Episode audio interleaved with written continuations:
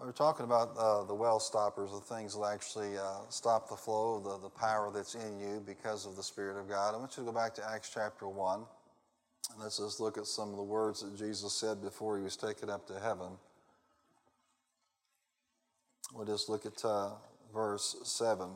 He said to them, It is not for you to know the times or dates the Father has set by his own authority. In other words, don't be focused on that, but you will receive power when the Holy Spirit comes on you, and you will be my witnesses in Jerusalem and in all Judea and Samaria and to the ends of the earth. Turn to somebody and tell them you'll receive power. Now we understand that this is dunamis, explosive power, displacement power. And when God begins to move, the power of God will find sin and displace it with righteousness. It'll find sickness and displace it with healing and divine life and health. It'll find bondage and it will displace it with liberty and freedom and deliverance. It'll find poverty and it will, you know, replace it and displace it with provision and abundance and life that God has for his people. Anything that goes contrary to the word of God and to the covenant, that power will move in there and displace it. Aren't you glad you're on the right side of this thing? I want you to go to uh, Luke chapter 4 and just see that uh, when you're talking about the contents of the well, you're, you're talking about a lot of things that, in other ways, you could describe it or call it. It's important for you to see this thing, uh, you know, as a, as a unified concept. Another word we could use is the anointing, but sometimes words are used so often and religiously they lose their meaning to us and force to us. Um, we are anointed of God. I mean, there was a time when, when a Christian would say, I'm anointed of God, they'd want to stone you immediately for saying such a thing. You say, why? Because when Jesus said that he was the anointed one, that's exactly what they wanted to do to him.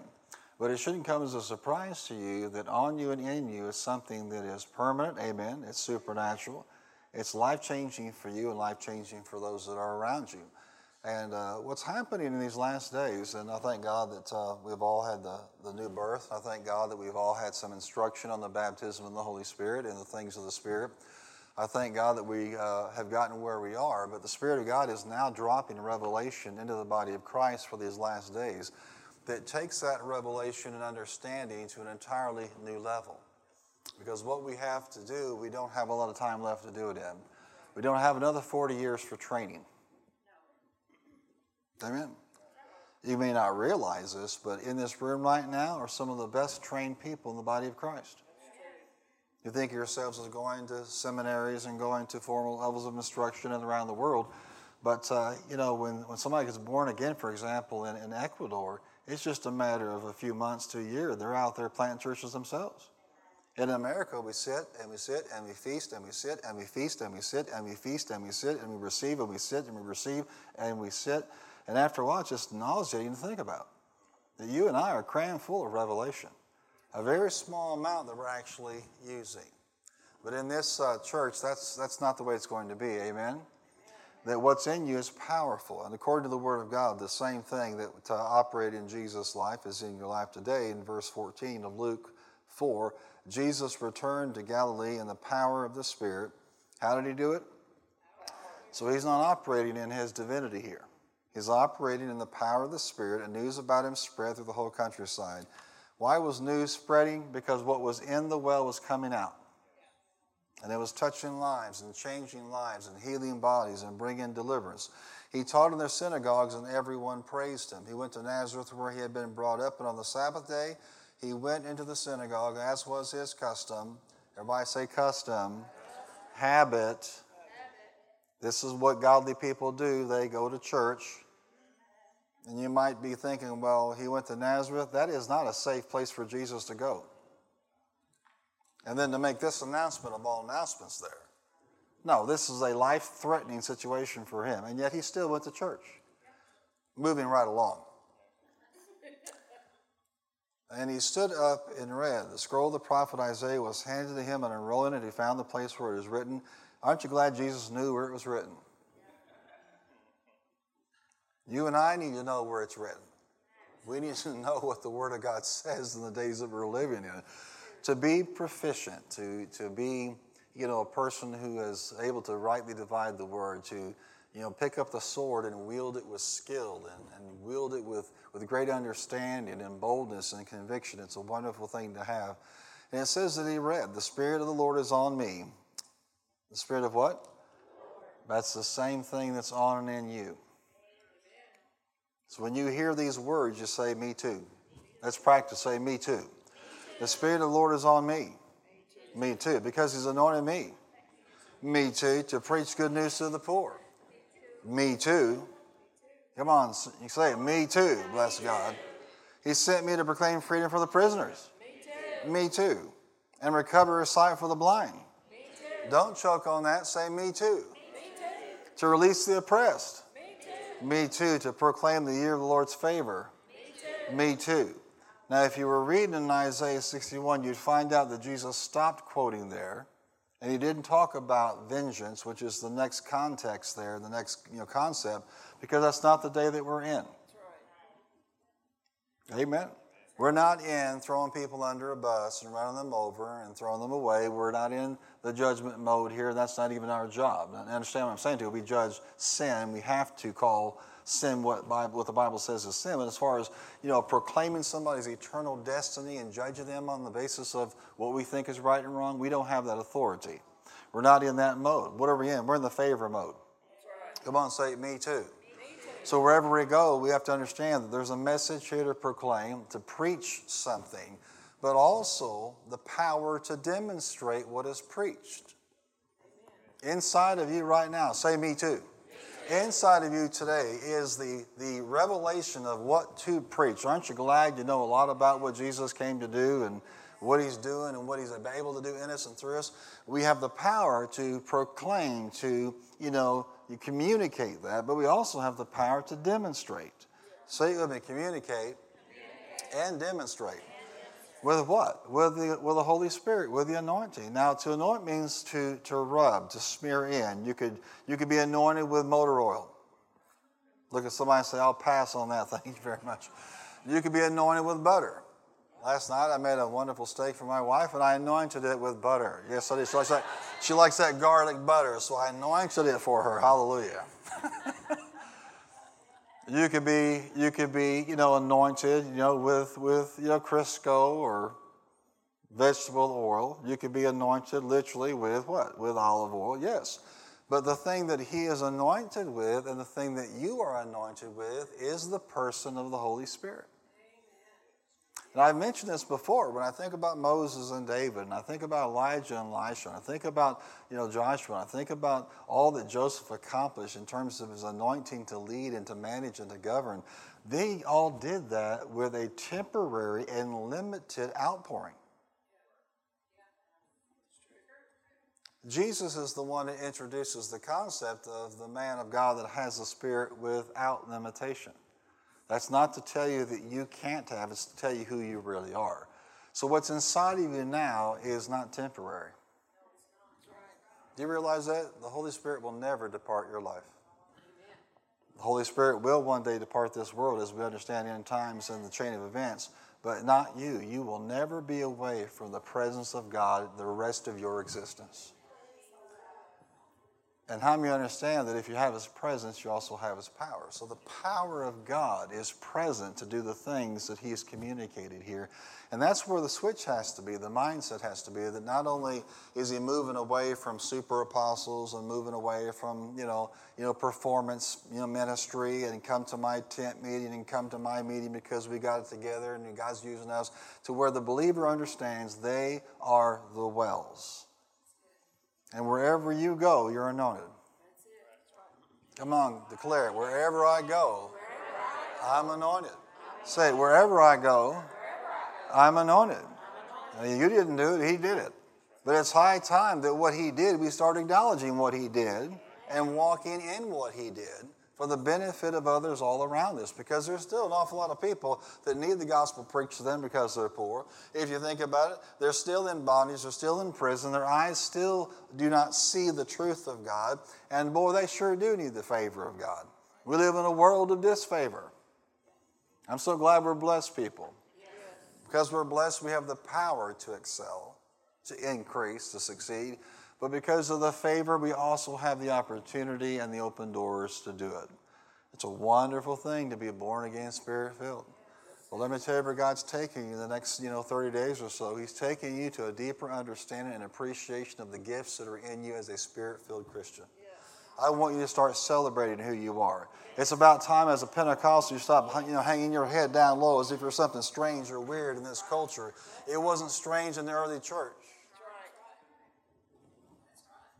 In this church, speaking, the, the born again evangelicals who are spirit you are the future of this nation. You are the hope of this nation because of what you're allowing in your life and through your life. Not to, but you know, you know, say that uh, the rest of the body of Christ is somehow inferior. That's not the point. But a lot of them are so busy rejecting the plain teachings of Scripture that those that accept it are going to stand out in great revelation. Amen. Listen carefully what the Spirit of God is saying to that. In great revelation and great demonstration, you will go forth in the coming days, weeks, and months and years. In coming days, weeks, and months and years, you will see in Scripture the truth, but you will demonstrate what you see. You will operate in my truth and you will operate in my power, and you will see things never before seen in the earth. You'll see the quantity and the quality never before seen. So rejoice and be glad. The Lord has great plans for you. The Lord has a great future to hope for you. The Lord intends to use you. You are my people. You are my wells. What I put inside of you is, of course, permanent and it is powerful and it will always abide in you. And you receive what God has for you. Shout out, me too. me too. You want a Me Too movement? There's a Me Too movement for you, bless God. Come on, say it. I'm part of the Me Too movement.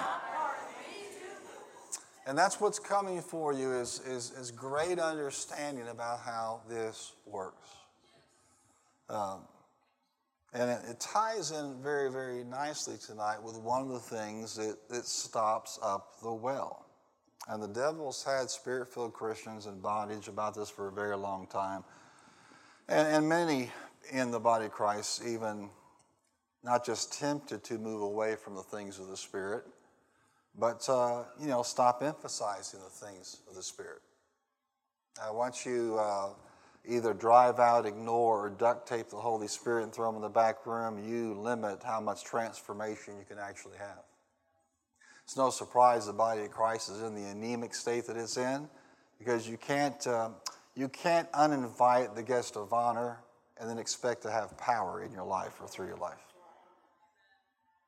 We wanted a, a New Testament expression, a new paradigm kind of church in America where we didn't have to do anything, say anything, sign anything, give anything, and we certainly didn't want to get out there on the edge, you know, possibly being ridiculed for what we are. If someone's not ridiculing you for your spirituality, you're probably not doing it right. Are you here? Yeah, when you go to Walmart and you find out that it was five dollars and it's five dollars instead of ten dollars, and you say praise the Lord, you should get dirty looks. Amen. amen. yes, amen. Uh, when you're under pressure and what's inside of you comes out, and you don't care who's around you, um, I'm trying to think of you know any men that might have been here when we actually had a softball team. That was another lifetime. uh, I don't even know who we were praying, uh, playing. We were praying too, yeah, because we never won. We, we needed more prayer. We needed some intercessors out there on that softball field. And um, I don't even know who it was. It, it might have been St. Leo's, you know. And, and St. Leo's didn't care if you came to church one time a year, you had to play for their team. Does that make sense? So they draft all these industrial league players and semi pros, and they show up for Christmas Eve and they can play in the summer term, you know. And our team, you actually had to come to church like two or three times a week. You understand what I'm saying? They had to actually come, or they could. And of course, which means we had spiritual giants on the field that couldn't hit the ball. That's what it amounted to. We, we had spiritual giants, but they could not play very well. So we had fun. But uh, just to show you how this is, uh, one of our uh, one of our guys um, caught a ball, made a play the first base, And he crossed the first base line, chalk line, and just fell down on his face, passed out. Something going on with his heart. And uh, I know the other team was not a spirit filled church, that much I can tell you. I can't remember exactly which it was. But his wife jumped out of the stands behind the, uh, you know, the fence, got onto the field, bent down, and then all the other players and people that were from our church. And right then and there, it was a Holy Ghost prayer meeting.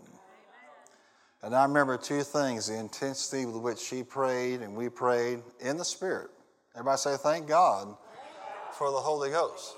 What are you going to do? You trying to discern this thing in the natural? No. So we're all praying in the Holy Ghost, and I mean, she's binding whatever can be bound and loosing whatever can be. But I mean, praying at the top of our lungs in the Holy Ghost. The second thing I remember is the other team and how they backed away from us like this. It was just obvious they were absolutely petrified. well, the Lord supernaturally touched him right then and there.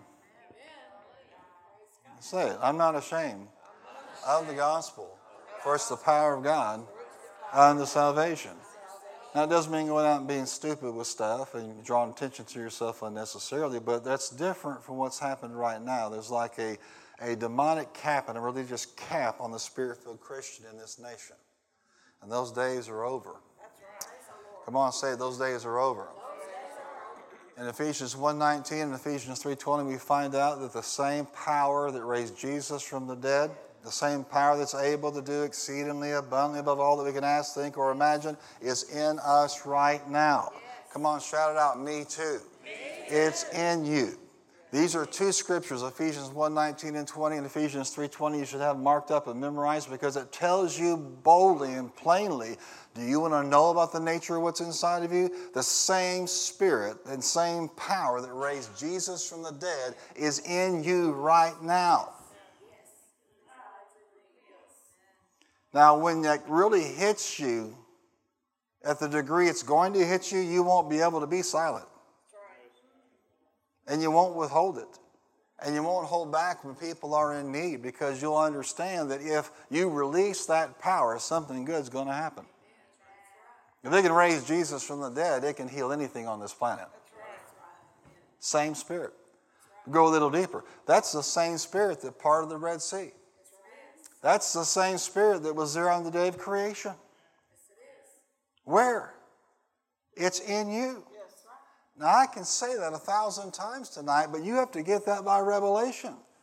The same spirit that flung the worlds into existence, it's inside of you, and we're sitting here fretting about whether God can take care of a light bill. Huh? Everything in there. Everything God has ever done in his dealings with man, that same spirit is in you and it's in me tonight. We just have to learn how to walk in revelation and learn how to unstop it. Some of these things will be natural, they'll be in the soulish realm. Some of these things that we need to learn are in the spiritual realm. But I want to deal with a few things that might be more soulish in nature or more natural in nature. In Genesis 26, we find out that uh, you know Isaac had an issue with people trying to either steal his wells or stop up his wells. But how many know when you're a man or woman of God, if they stop up your well, you just go over here and dig another one. 15 feet away and you'll spring water. Hallelujah. Because where? The source is not some natural ground or something. But I want you to understand that our problem today is not somebody else stopping up our wells, it's you and me stopping up our wells. We're capping ourselves. Now, the Bible does tell us that, uh, you know, we're we're destroyed for our lack of knowledge. That's part of it. Our, our ignorance certainly can do that. But look at somebody say, at Hope Harbor, you can't claim ignorance. Come on, say it. It's not ignorance. And that doesn't mean stupid, it means without knowledge. That's all it means. Someone that does not have knowledge. Well, we have been under the word long enough and among the things of the Spirit long enough. Do you know there are churches within uh, the AG, churches within, you know, charismania in general across the spectrum that can go years without a tongue or interpretation? Years without a prophecy. Years and decades without a soul. Years and years without somebody being baptized. How is that possible? Because you can believe something and not practice it. Something can be in your, in your bylaws, something can be on the wall as a doctrine, but if you don't make up your mind that you're going to not just believe something but walk this out, it can become the same thing to you a piece of paper. Amen. Uh, do you know what, why the YMCA was created? Does anybody know what the white letters YMCA mean? I'm not talking about the song by the village people. I mean the real purpose. Young men's Chris, what? Christian Association. And that's where I basically I did most of my working out as a swimmer. We were associated with the YMCA, and most of the time in the water through the years. Most of the time I practiced in that particular pool. And I can tell you what the charter says. And it was intentional. We wanted to, you know, on purpose, influence young men for the gospel. You know what happened over time? It became nothing more than a plaque on that wall in that building. Eventually, the Park District and Carbondale bought out that facility. It's not even a YMCA anymore. And around the country, you'll still find some good ones. But the bottom line is just because somebody has a nice framed, you know, picture with glass on the wall that says this is what our mission is, that does not mean they're keeping it. Are you here? And just because the full gospel church says we believe in the baptism of the Holy Spirit doesn't mean they're preaching it and doesn't mean they're seeing it. Amen. Sunday, if you don't know somebody who's received the baptism or they're not proficient in tongues, make sure they're here. I'm going to preach on tongues until everybody in this building is filled with the Holy Ghost and just bursting out and just walking around blessed of God. And for those that don't have information, they're going to receive a mini book Sunday morning on how to receive. So make sure you know somebody that is, is you know, they're, they're actually hungry for more. I mean, I understand you have to be hungry and thirsty for more. If you're saved and you got all you want, then just, you know, there's nothing we can do for you. But if you want more of God, there's more out there. There's always more of God, the whole, more of His presence, more of His goodness, more of His power. So, and without apology. Amen. Because it's not, it's not the devil, it's not the world, it's not religion that's stopping up our wells. Amen. Certainly, the schemes can be demonic or religious in nature, but you and I have to agree with those things. I'm just going to give, uh, you know, got into a little bit last week, but just the four big ones. I want to zero in on one tonight with the time that I have. One is selfishness. It means we live our days, you know, completely focused. Get this little microphone that'll obey tonight so focused on ourselves that we don't even sense the urging or the prompting to do something in terms of releasing our faith and releasing the Spirit of God to, to impact other people's lives. It's easy to do, isn't it, church? All the responsibilities that you have, all the things you have to do, all the things you have to tend to. But just like with your walk with God, one thing is needed. The most important thing today and tomorrow is that if God has an assignment for you, you're not so busy you can't pick up on it. Wherever that might be gas station, work, you know, in church, wherever you happen to be, the assignments are, are there. And he is talking. It's just we're, we're so wrapped up in ourselves, we can't be bothered to release the contents of what's on the inside of us on a regular basis. That's got to change. Look at somebody and say, let's lose the selfishness. Does that make sense? Because uh, any anyone tomorrow in this building, God could speak to, and you could just release your faith and minister to somebody, and their whole world changes. I mean, you're thinking about what to buy at the store, thinking about gassing the car up, or thinking about a problem at work, or thinking about an issue in your family, whatever it is. Their whole world can be transformed. They can receive what you have just because you were sensitive to know about it. Second thing is, is strife. You know, I really probably shouldn't have to talk about this. Um, I can't even remember how many times I've said the word strife and offense in this church. Uh, look at somebody and say, We're well trained. But the bottom line is, our faith doesn't work without love. Faith worketh by love. It's energized, it's operative by love, and you go into strife or offense, you come out of love. That's the end of whatever's on the inside of you coming out. Does that mean you're going to hell? No, but it sure doesn't mean it sure means you can't be a tool to get other people out of hell. And that's pretty sad too when you think about it. A lot of people that God has a call in their life. God has a plan for them. God wants to use them. He's got strategic, you know, designed assignments. He's got appointments for them, but they keep getting into strife and offense and yielding to that. Whatever's on the inside of them, you know, no longer takes the precedent. In other words, when I when I yield to that, I'm supposed to be living a life in the Spirit. Watch this. Get up, praying in the Holy Ghost, listening to God. I'm in the Word. I'm ready to do what He tells me to do. And here comes the opportunity for strife. Just like that, I move from the spirit realm into the soulish realm. And my day is dominated by what they did to me and how I feel here.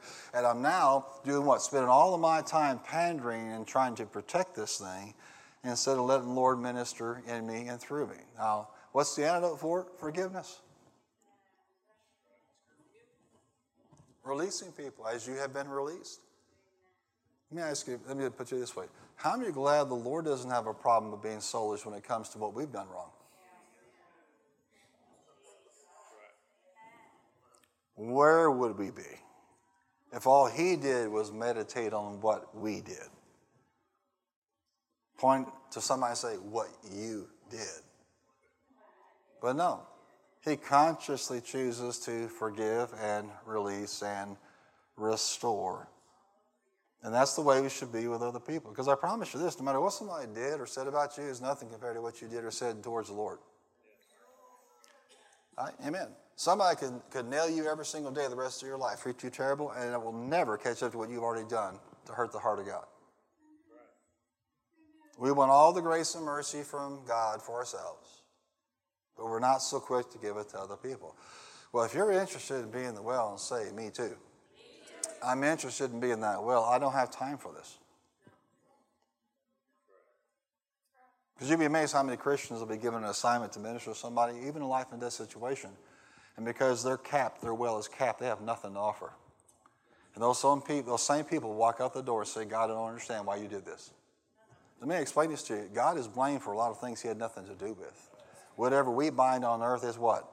Bound in heaven. What it literally means is whatever we allow on earth is allowed in heaven. There's more to you and me than meets the eye in terms of our authority as believers. And one of the things we got to watch is this propensity to get into strife. And usually it's just nonsense, it's stupidity. And the devil's constantly talking to people, lying to people, and just, you know, giving them that temptation. It's the same old thing. Now it's not an apple or a pomegranate, it's offense. It's the greatest temptation in the Christian's life. Let me say it again. It's the greatest temptation in the Christian's life to get offended, to get put out, to get into strife. Get into strife, walk right out of the anointing. Now you're bound to be natural just like everybody else. And what's really sad is because you're not walking in the Spirit, but walking in the soulish realm, you won't even pick up on those urgings from the Holy Ghost. Who knows how many assignments you'll miss What did you miss? What warning signs did you miss because you were cultivating and protecting strife? And in the body of Christ, it's not even enough for us to get strife. We like to share it with others. Let me put you this way we like to infect others.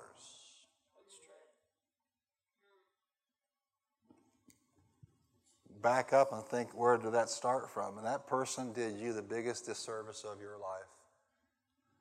Huh? It's far more deadly than COVID will ever be. It's separated, you know, countless people from their destiny. And brothers from brothers and sisters from sisters. It has separated people from their divine destiny. Amen? And the Bible says if that the, the bitter root grows up, what happens when it grows up? It defiles many.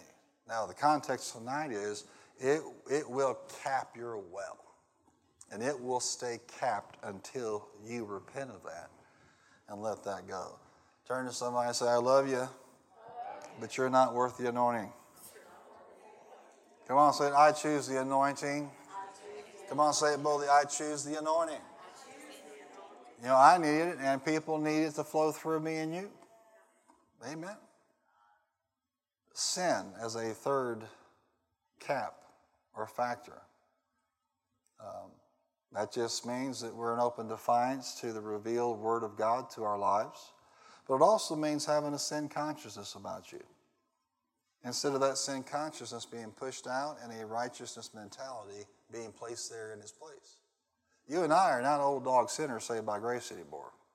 We're now the righteousness of God in Christ. So if you're an open defiance to some aspect of the Word of God and you're, you got some little pet sin, little thing that you're involved in, or something you won't give up and you know it's wrong, that's going to cap that well. But it's also true that you could be walking very holy right now and pure and separated, and the devil keeps condemning you because you will not push out that, that uh, sin consciousness and let the righteousness mentality renew your mind. You can walk around just as defeated and powerless as the person who's in open sin. You see this? The open sinner, but also the one that has not learned to renew their mind to the righteousness of God, that God has made us. Do you believe that? God has made you righteous. How do you know if God makes you something, you are what He made? If God had had a sense of humor tonight, He wanted to mess with us. I'm glad He doesn't do stupid stuff. But if He wanted to come in here and He wanted to make Charlie a horse, guess what? He's a Charlie horse. There's no question about it. He is going to be a horse named Charlie. And there's not a thing you and I can do about it. He spoke the world into existence. Amen. That's right. If he went back there and told Bill, You're a Billy goat. Guess what? He is now a Billy goat. That's going to happen. And we get that. That's God. He can do anything. But when He makes you righteous, the flesh, you know, rears up against that and says, "Well, I'm not righteous because I haven't. I'm not perfect." Has nothing to do with your perfection. Has to do with His perfection.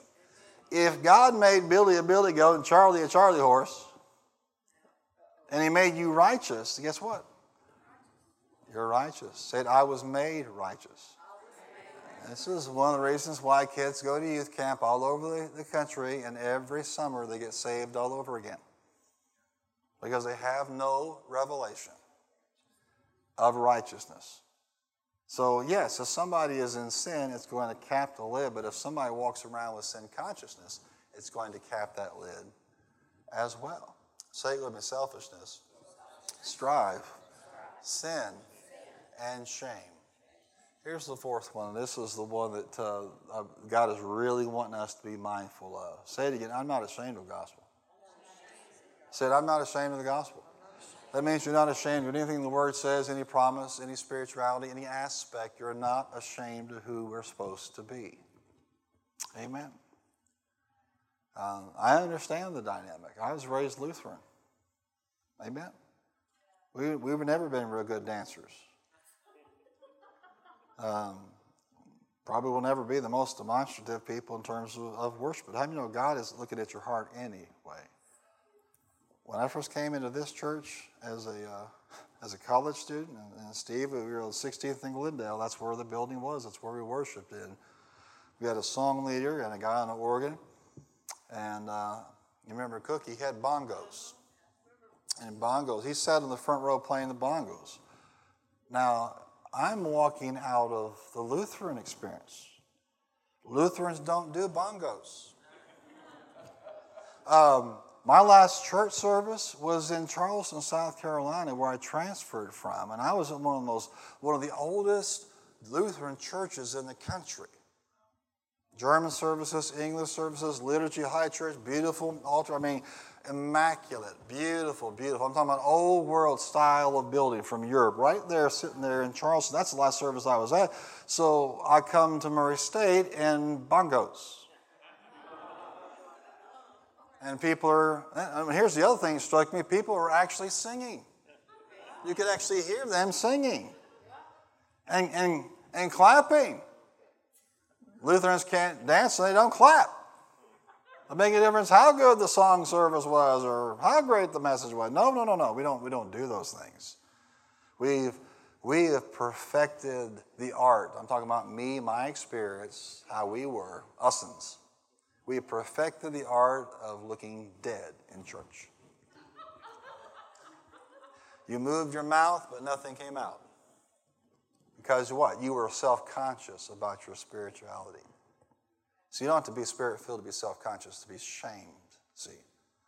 Uh, you don't want to get too excited about the things of God. We go to youth conferences and God would touch us there, but we didn't want to come back and be too religious because people make fun of you. One of my best friends growing up, after I got born again and spirit filled right before I graduated high school. I mean, looked at my brother and said, He's seen the light. Well, the truth is, guess what? I have seen the light. And it separated me from that person to this day because I was going down this path and I was in no condition, no situation spiritually to be, you know, the priest of that person. I was a new convert. But I mean, just like that, immediately, been friends for a long time, boom, just like that, now I'm being mocked because I made a decision to serve God. Instead of go down the world's way and be like everybody else. Amen. It was real to me. And then I got baptized in the Holy Ghost three days later. There was a, a party at the chief of police's house. and he threw a kegger for the graduates. And he said, Y'all drink what you want to, but if you leave the property, I'm going to throw you in jail. Well, that's nice of you.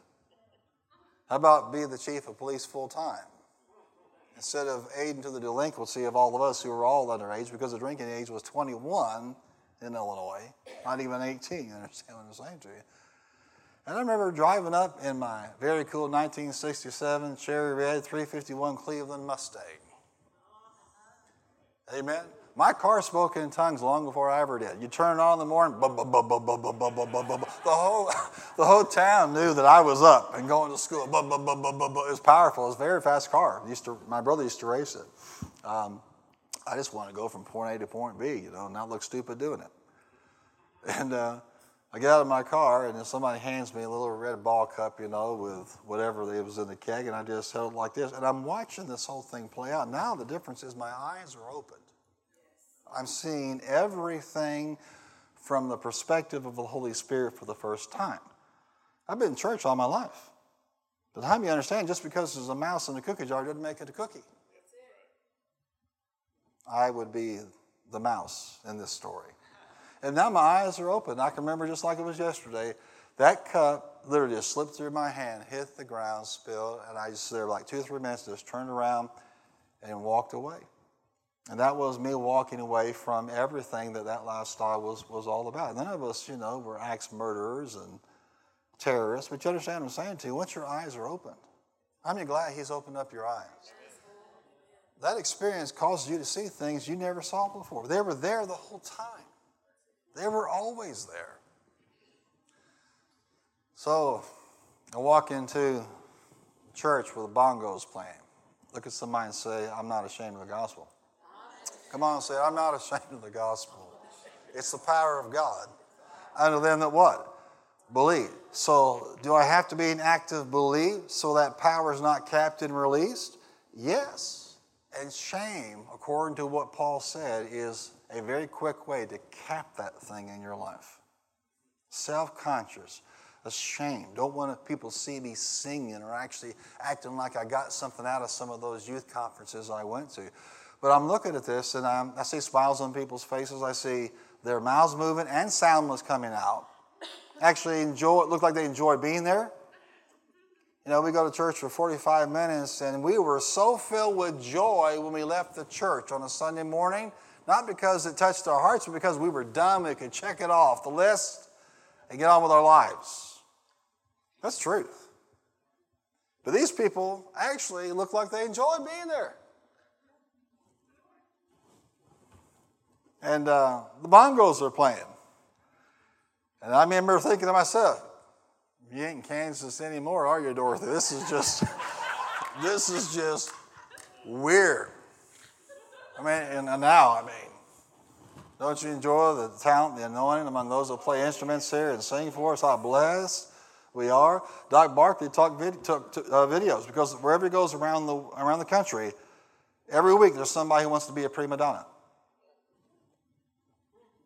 Look at me perform. Look how great I am. And they'll flail around on the platform, draw attention to themselves. And when he saw our people there, one accord, just worshiping God, only wanting God to be elevated, it touched his heart. And he pulled out his phone to record it. I have a sneaky suspicion he showed it to his people this past Sunday. Isn't that an awesome thing? Everybody say, I'm not ashamed. Say, I am not ashamed. Look at somebody say, me too. I'm not ashamed. And so, you know, a week or two went by, I, you know, connected with some people from uh, college ministry like Laura Berry and Susan and Mark Randall and a few others, and started coming. Enjoyed Brother Darrell, who was the pastor at that time. And um, I remember watching people, they would they'd raise their hands. I thought, okay, we got bongos, we got singing, we got hand raising. You know, first I thought, is somebody holding up the church? Everybody's hands were like that. you have to understand that there's no reference point for this in the denomination that I was raised in. And I thinking, what is this a stick up? and I thought, okay, well, you know, you learn by example. So weeks went by, and uh, finally I thought, well, if they can raise their hands and worship God, I can do. And so, uh, doink, up with that hand. It's like that. And I noticed nobody cared, nobody looked at me, they could care less because they were lost in worshiping God themselves. It wasn't about watching the new Lutheran guy, except Kelly, she was always watching me.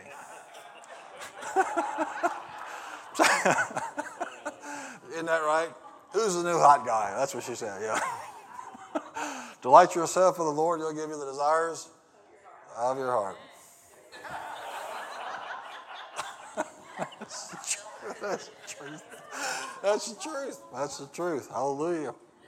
And we're, we're both blessed, having a great time serving God. Amen. I can't wait to see what God has next for us. But the people weren't concerned about this. So, you know, a few weeks later, I was just worshiping God and went, doink, doink. and most people think they haven't gotten much higher all these years. Do, do the Lutheran thing. But what was that all about?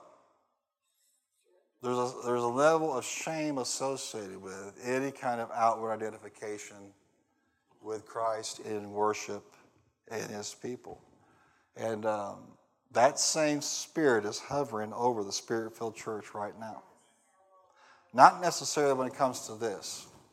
This is just an example. It could be anything in your life, but I'm talking about specifically in walking in and manifesting in the Pentecostal distinctions of the child of God tongues, spirit filled life, praying for the sick, and casting out devils, and being bold when God needs people to be bold, and picking up assignments and doing things and not being ashamed, are concerned with what people think when you're doing it. That same spirit that kept my arms down, that same spirit that, you know, basically suppressed, you know, any demonstration of faith that was really in my heart at that time it's that same spirit that's very much alive today. It's shame. Shame is a painful feeling from consciousness of something we're led to believe is dishonorable, improper, or disgraceful. Some things, um, you know, uh, I'd say, you know, sometimes these are things that we're believing or things that we are, are doing, but oftentimes there's such a self consciousness about that that we think someone is disapproving of us and what we're doing, and that has more weight with us than the God that approves of us. How many of you think it's more important to have God approve of you yes. than what people think about you? He wants to set the spirit filled church free in America. That's right. Well, we're too busy becoming experts at suppressing the Holy Ghost. We want to have lights and smoke and, and contemporary worship, but we don't want the gifts. And we don't want tongues and interpretation, and we don't want prayer for the sick, and we don't want devils being cast out, and we don't want the dead being raised. We don't want all that stuff. We want to control everything. And listen, behind all of that control, whether it's coming from the pulpit or from the lay leadership, whatever it is, all that control is, is birth out of shame. And there are a lot of people that are attracted to it. I do not want to be a part of a shame suppressed church. That's not my assignment. That's not your assignment. Amen. We have to be, you know, those believers on the edge right now. And you can't get there if you're ashamed. Say it, I'm not ashamed of the gospel.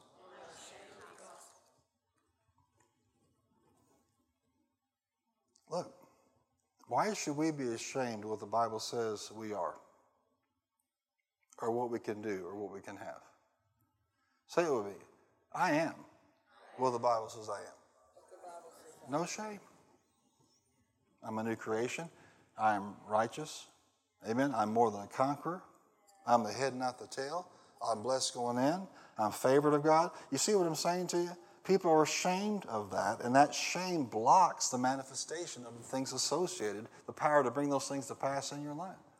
I can do what the Bible says I can do. I can lay my hands on the sick and they'll recover. I can cast out devils. I can raise the dead. I can see people go free.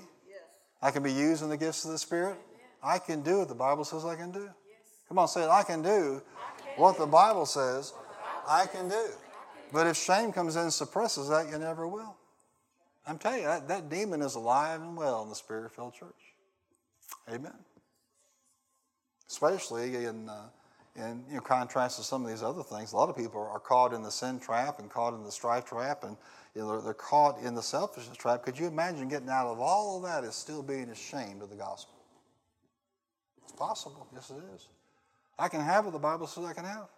Watch this. Well, I believe this, but I don't believe that. I, I, I, would never want to be one of those guys that the Lord instructs to believe for a jet because I don't want the persecution that comes with that. What, what the people say about those people and the horrible things and how they're treated, I don't ever go through that. You see, there's a shame associated with you actually believing God for something to advance the kingdom of God. You believing God for anything He said in His Word is not cause for shame.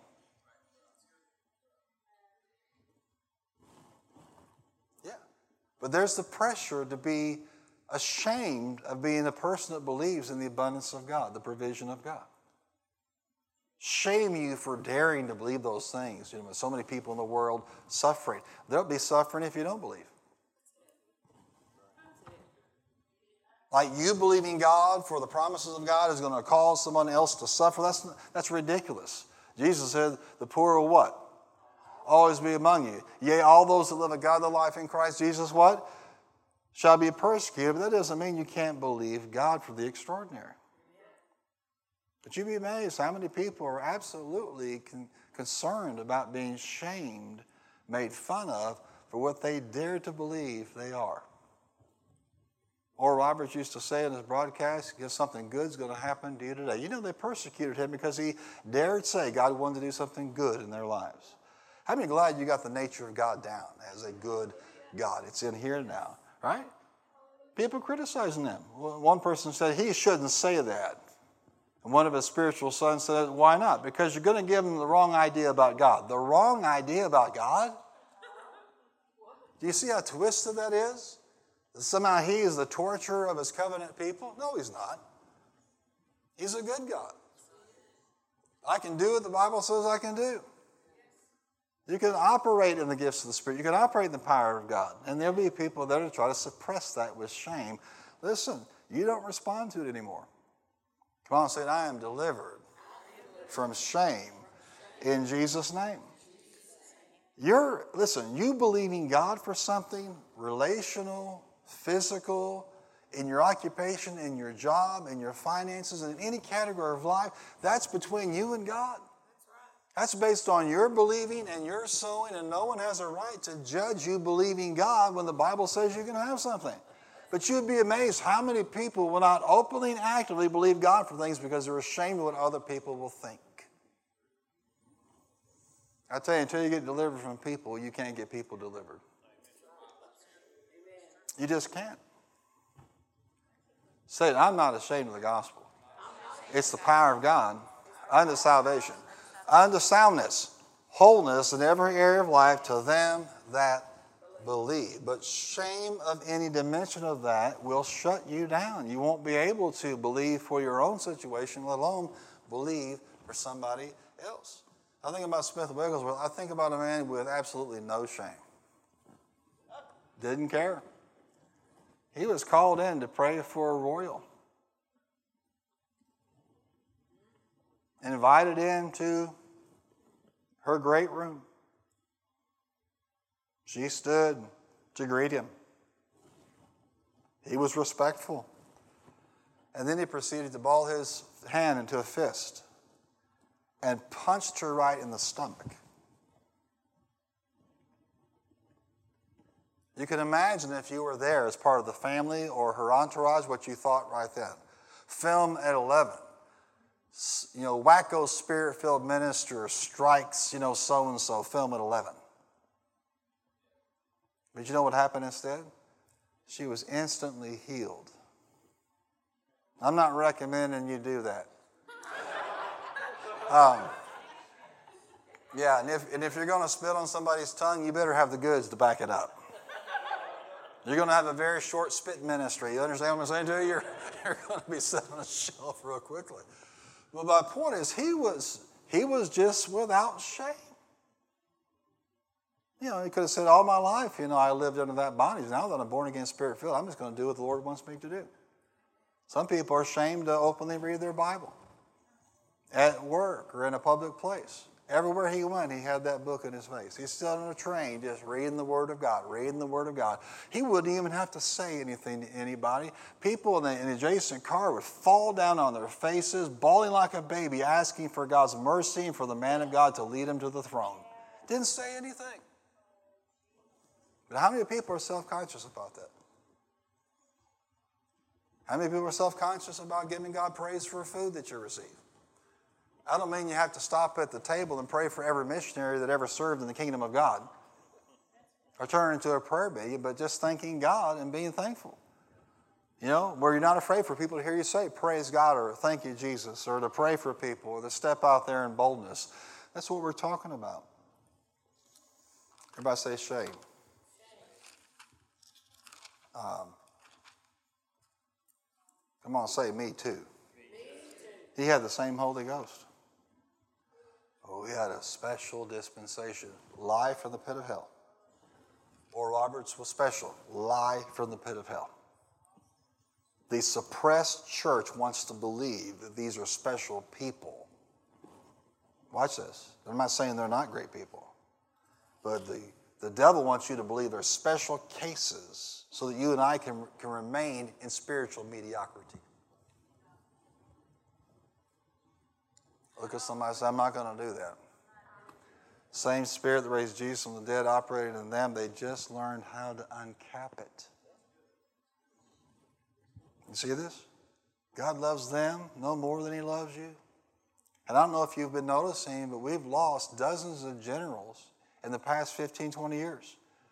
I'm telling you, a huge leadership deficit throughout the body of Christ, regardless of denomination. Great men and women of God gone, we better get our act together. Amen. And step into being what God wants us to be. Amen. Oh, Oral's special, and Wigglesworth was special, and Kathryn Kuhlman was special we do that so we can just sit back, you know, in our performance art Christianity while they do everything, and we can applaud and we can give and we can pray and then make all kinds of excuses as to why we're not walking in that power. And yet, even though we're sitting there making those excuses, the same power is in us right now. I want you to remember that. Wherever you go, whatever you do or don't do, the same power is in you and will be there for all eternity. It's in you. How fast did the devil unleash shame on the church? Instantly. Go to Acts chapter 2 and look at this. We'll just kind of unplug here. I learned something very valuable from uh, you know Brother Hagin's ministry through the years, and uh, that was that he never got uptight about finishing anything. He would just unplug and start where he was last time. That's how you end up with 45 part message series. Yes, you do. Again. Um, it's, it's more important to get something.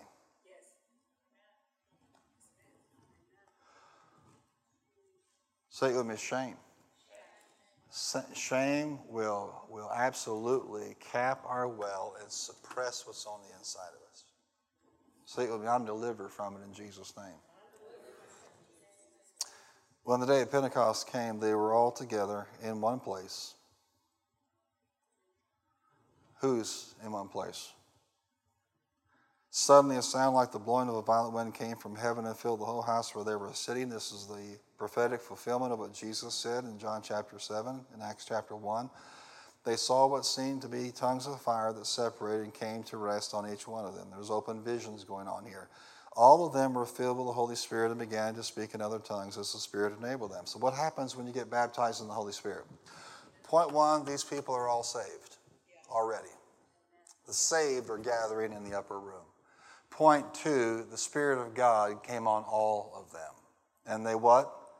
They all spoke in tongues. I'm, I am not the apologist for the Pentecostal doctrine on tongues. I'm just telling you biblically the way it is. The pattern in Scripture is when you receive the Holy Ghost, you receive the devotional gift of tongues. The corporate use of tongues and interpretation is a different application of the body of Christ altogether. But watch this.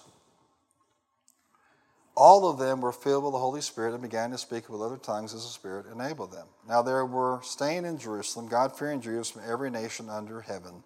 And when they heard this sound, a crowd came together in bewilderment because each one heard them speaking in his own language.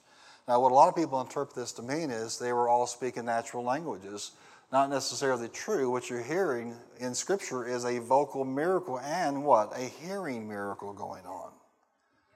In other words, they're speaking, but I'm hearing this. Why? They're, they're, they're testifying about the glory of God. And this happens to this day. Um, once, when Doc Barkley was here, he talked about going to a mission field, and there was a, a girl that was chained to a tree. And uh, what he didn't know is the tongues that he started speaking and right then and there, praying over her, was language he understood. Now, his testimony is that's still my prayer language. He was speaking in his prayer language, but she was hearing what? Her native tongue about God loves you, God's got a plan for you. I want to say, and she got delivered that day off that tree. She was out of her mind. That's why she was chained to a tree because she was out of her mind. She was crazy. There was a hearing miracle that took place. Is that a sign or a wonder? Yes, it is. When they heard the sound, the crowd came together.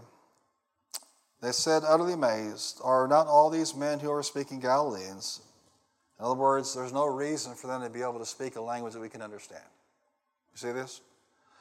Then how is it that each of us hears them in our own native language? Parthians, Medes, Elamites, residents of Mesopotamia, Judea and Cappadocia, Pontus and Asia, Phrygia and Pamphylia, Egypt, and the parts of Libya. You think Americans, uh, the West thinks these people all speak the same language. They do not.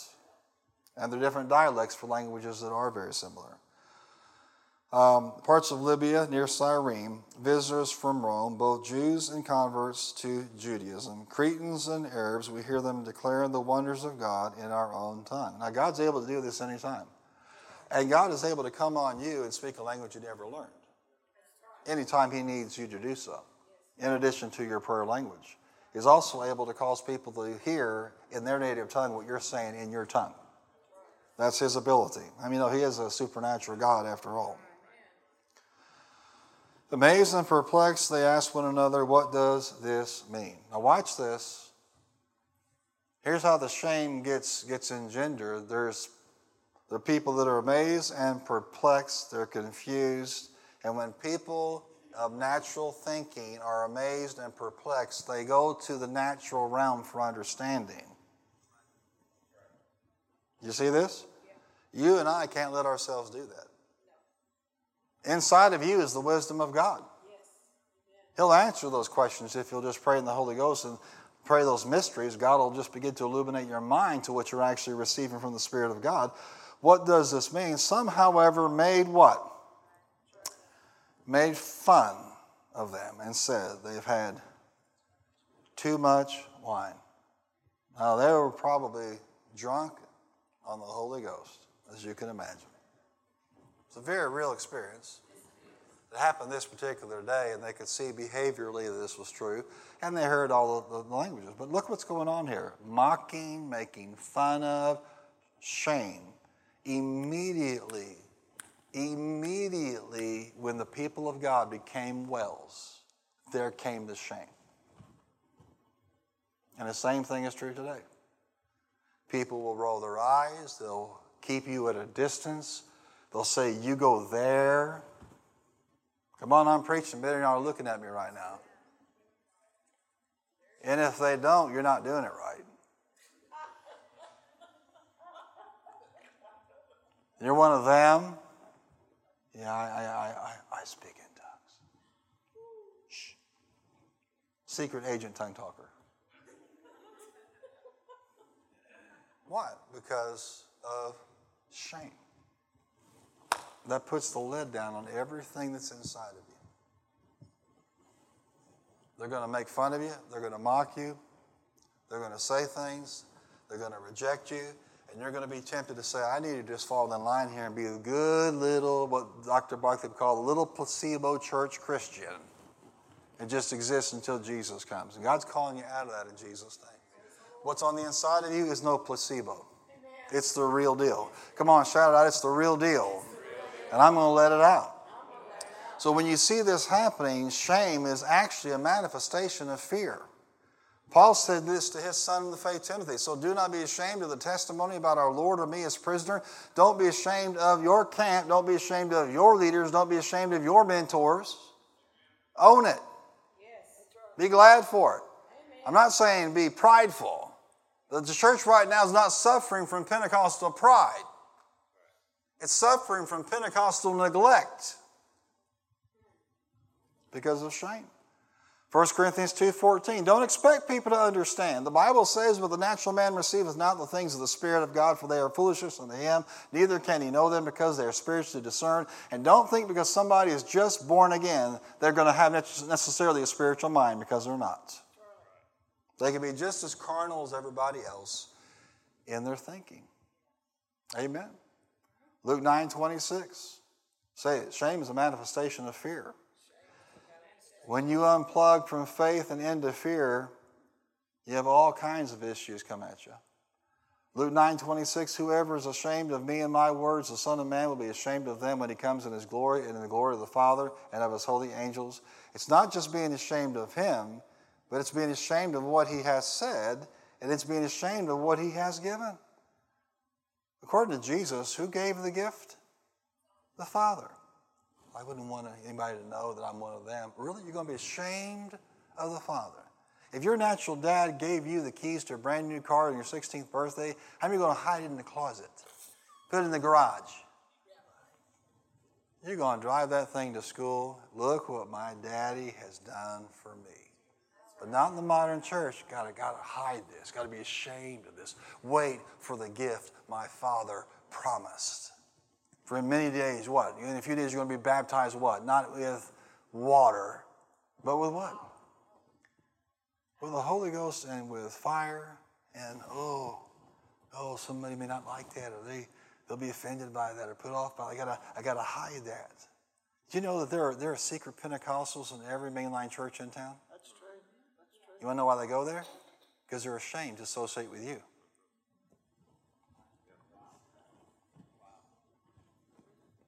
Did I just say that? I think I just said that. Yeah.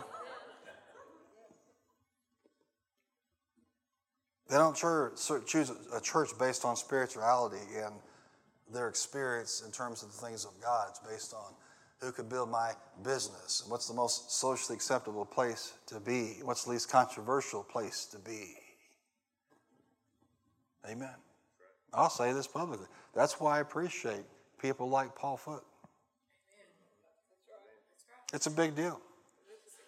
Yeah. To be an academic who just loves Jesus enough just to be what God's called him to be and let his light shine. And if you knew some of the people he works with and worked with, you would say that is pretty remarkable. Amen. Wherever you are, not to take that light and put a bushel over it. It's a gift from God. What'd your father give you for your 16th birthday? He gave me, he gave me a new car, but don't tell anybody. I'm going to leave it in the garage because, you know, I'm ashamed. I mean, know what the Father gave us when we were baptized in the Holy Ghost is far more valuable than any car or natural thing we could possibly have. Let me just wrap this up for you. Shame separates us from God. Watch this His orders and His power. Shame separates you from God, His orders, and His power. So I'm not fellowshipping with Him because I'm ashamed. I'm not picking up his orders because I'm ashamed, and I'm not going to demonstrate his power because I'm ashamed. Shame is more concerned of what others think than what God thinks about us. Proverbs 29 25, the fear of human opinion disables. The fear of what? Of human opinion disables. Trusting in God protects you from that. Psalm 119 46 says this I will speak of your statutes before kings and will not be put to shame. Wherever I go, He sends me. I am not going to be ashamed of these things. Now, years ago, I think Ralph Duncan was at Mayfield, and somebody got all excited over the revival and the personal prophecies and the genuine things God was doing. Somebody from that church went over to Sonic and thought they'd order their meal in tongues over the speaker. Look at somebody say, not cool. That's not spiritual, that's just stupid. Now, if I were on the other end of that, I'd like to have some fun with that. So you ordered two cheese conies with onions, right? or, or, speak back at them. uh, we're not talking about stupidity, but we're talking about not being ashamed of what you have. Amen? Don't you stand to your feet for just a moment. Just give the Lord glory and give him praise and give him honor. Thank you, Father.